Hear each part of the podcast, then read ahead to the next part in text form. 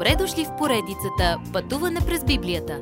Това е едно пътешествие, което ни разкрива значението на библейските текстове, разгледани последователно книга по книга. Тълкуването на свещеното писание е от доктор Върнан Маги.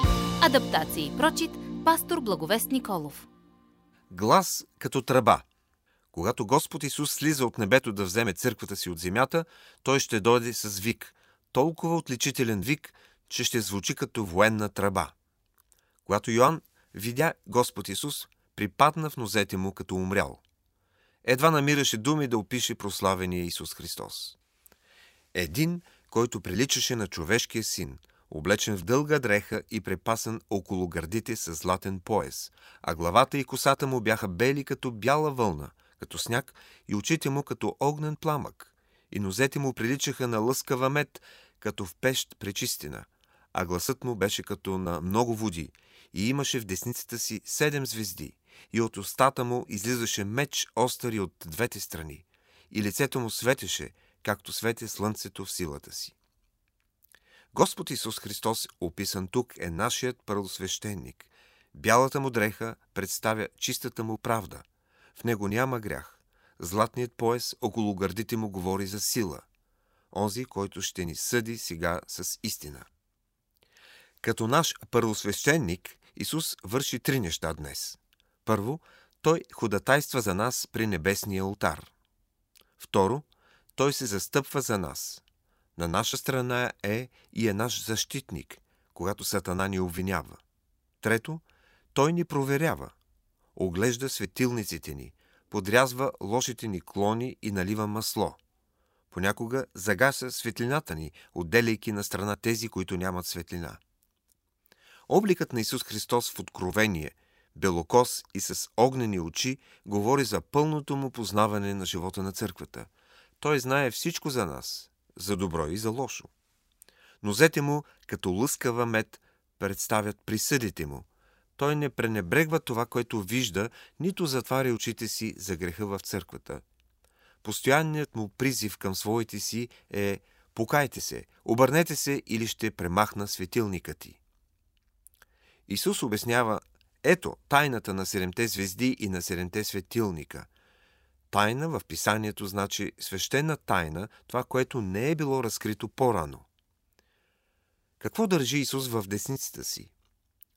Седем звезди означава, че Той владее Вселената. Тези звезди са посланиците или ангелите, а светилниците са седемте църкви на Азия, както ще видим после. От устата му излизаше меч остари от двете страни, представящ Словото му, по който Исус ще съди. И лицето му светеше, както свети слънцето в силата си. Поглеждали ли сте слънцето някога? Мислите ли, че бихте могли да гледате Твореца, който е създал слънцето, който е прославеният Христос? Толкова чуден е Той. Не се доближаваме до Исус фамилиарно. Той не е нашето другарче. Той е прославеният Христос. Но той казва на Йоанн, не бой се! И дава четири причини, защо да не се боим. Първата, аз съм първият и последният, стих 17.